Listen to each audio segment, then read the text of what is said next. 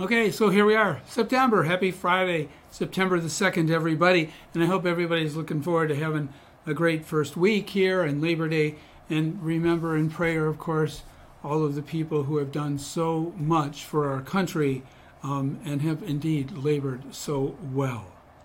So today I'd like to talk about that first reading from um, 1 Corinthians chapter 4, 1 through 5.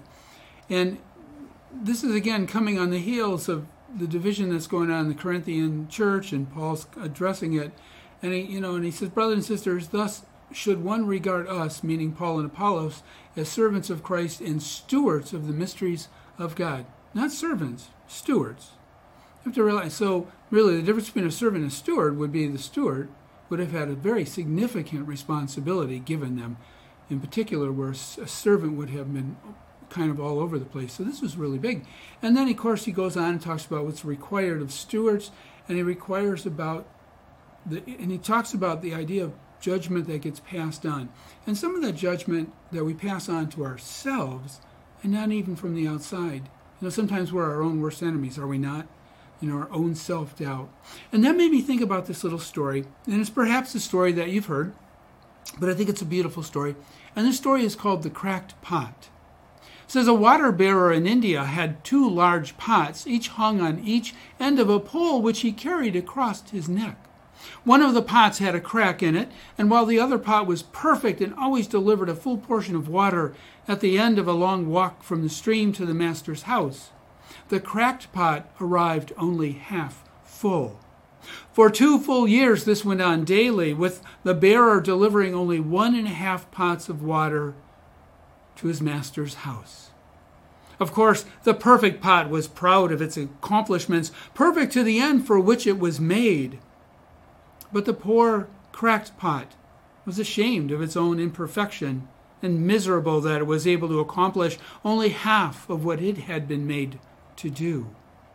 After two years of what it perceived to be a bitter failure, the crackpot spoke to the water bearer one day by the stream. I am ashamed of myself, and I want to apologize to you. Why? asked the water bearer. What are you ashamed of? I have been for these two years able to only deliver half my load because this crack in my side causes water to leak out all the way back to your master's house. Because of my flaws, you have to do all of this work, and you don't even get full value from your efforts. The water bearer felt sorry for the old cracked pot. And in his compassion, he said, As we return to my master's house, I want you to notice the beautiful flowers along the path. Indeed, as they went up the hill, the old cracked pot noticed the sun warming beautiful wildflowers on the side of the path, and it cheered it to some extent.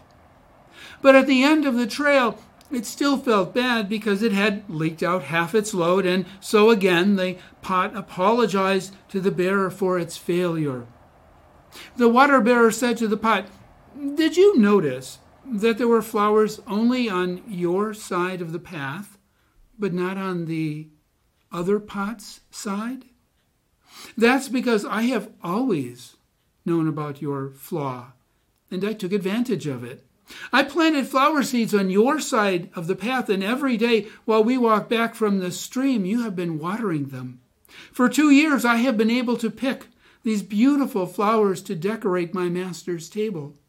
Without you being just the way you are, he would not have this beauty to grace his house. I think that's a beautiful story. Here in this reading, we have Paul and Apollos, two evangelists, two very different styles, but one common goal.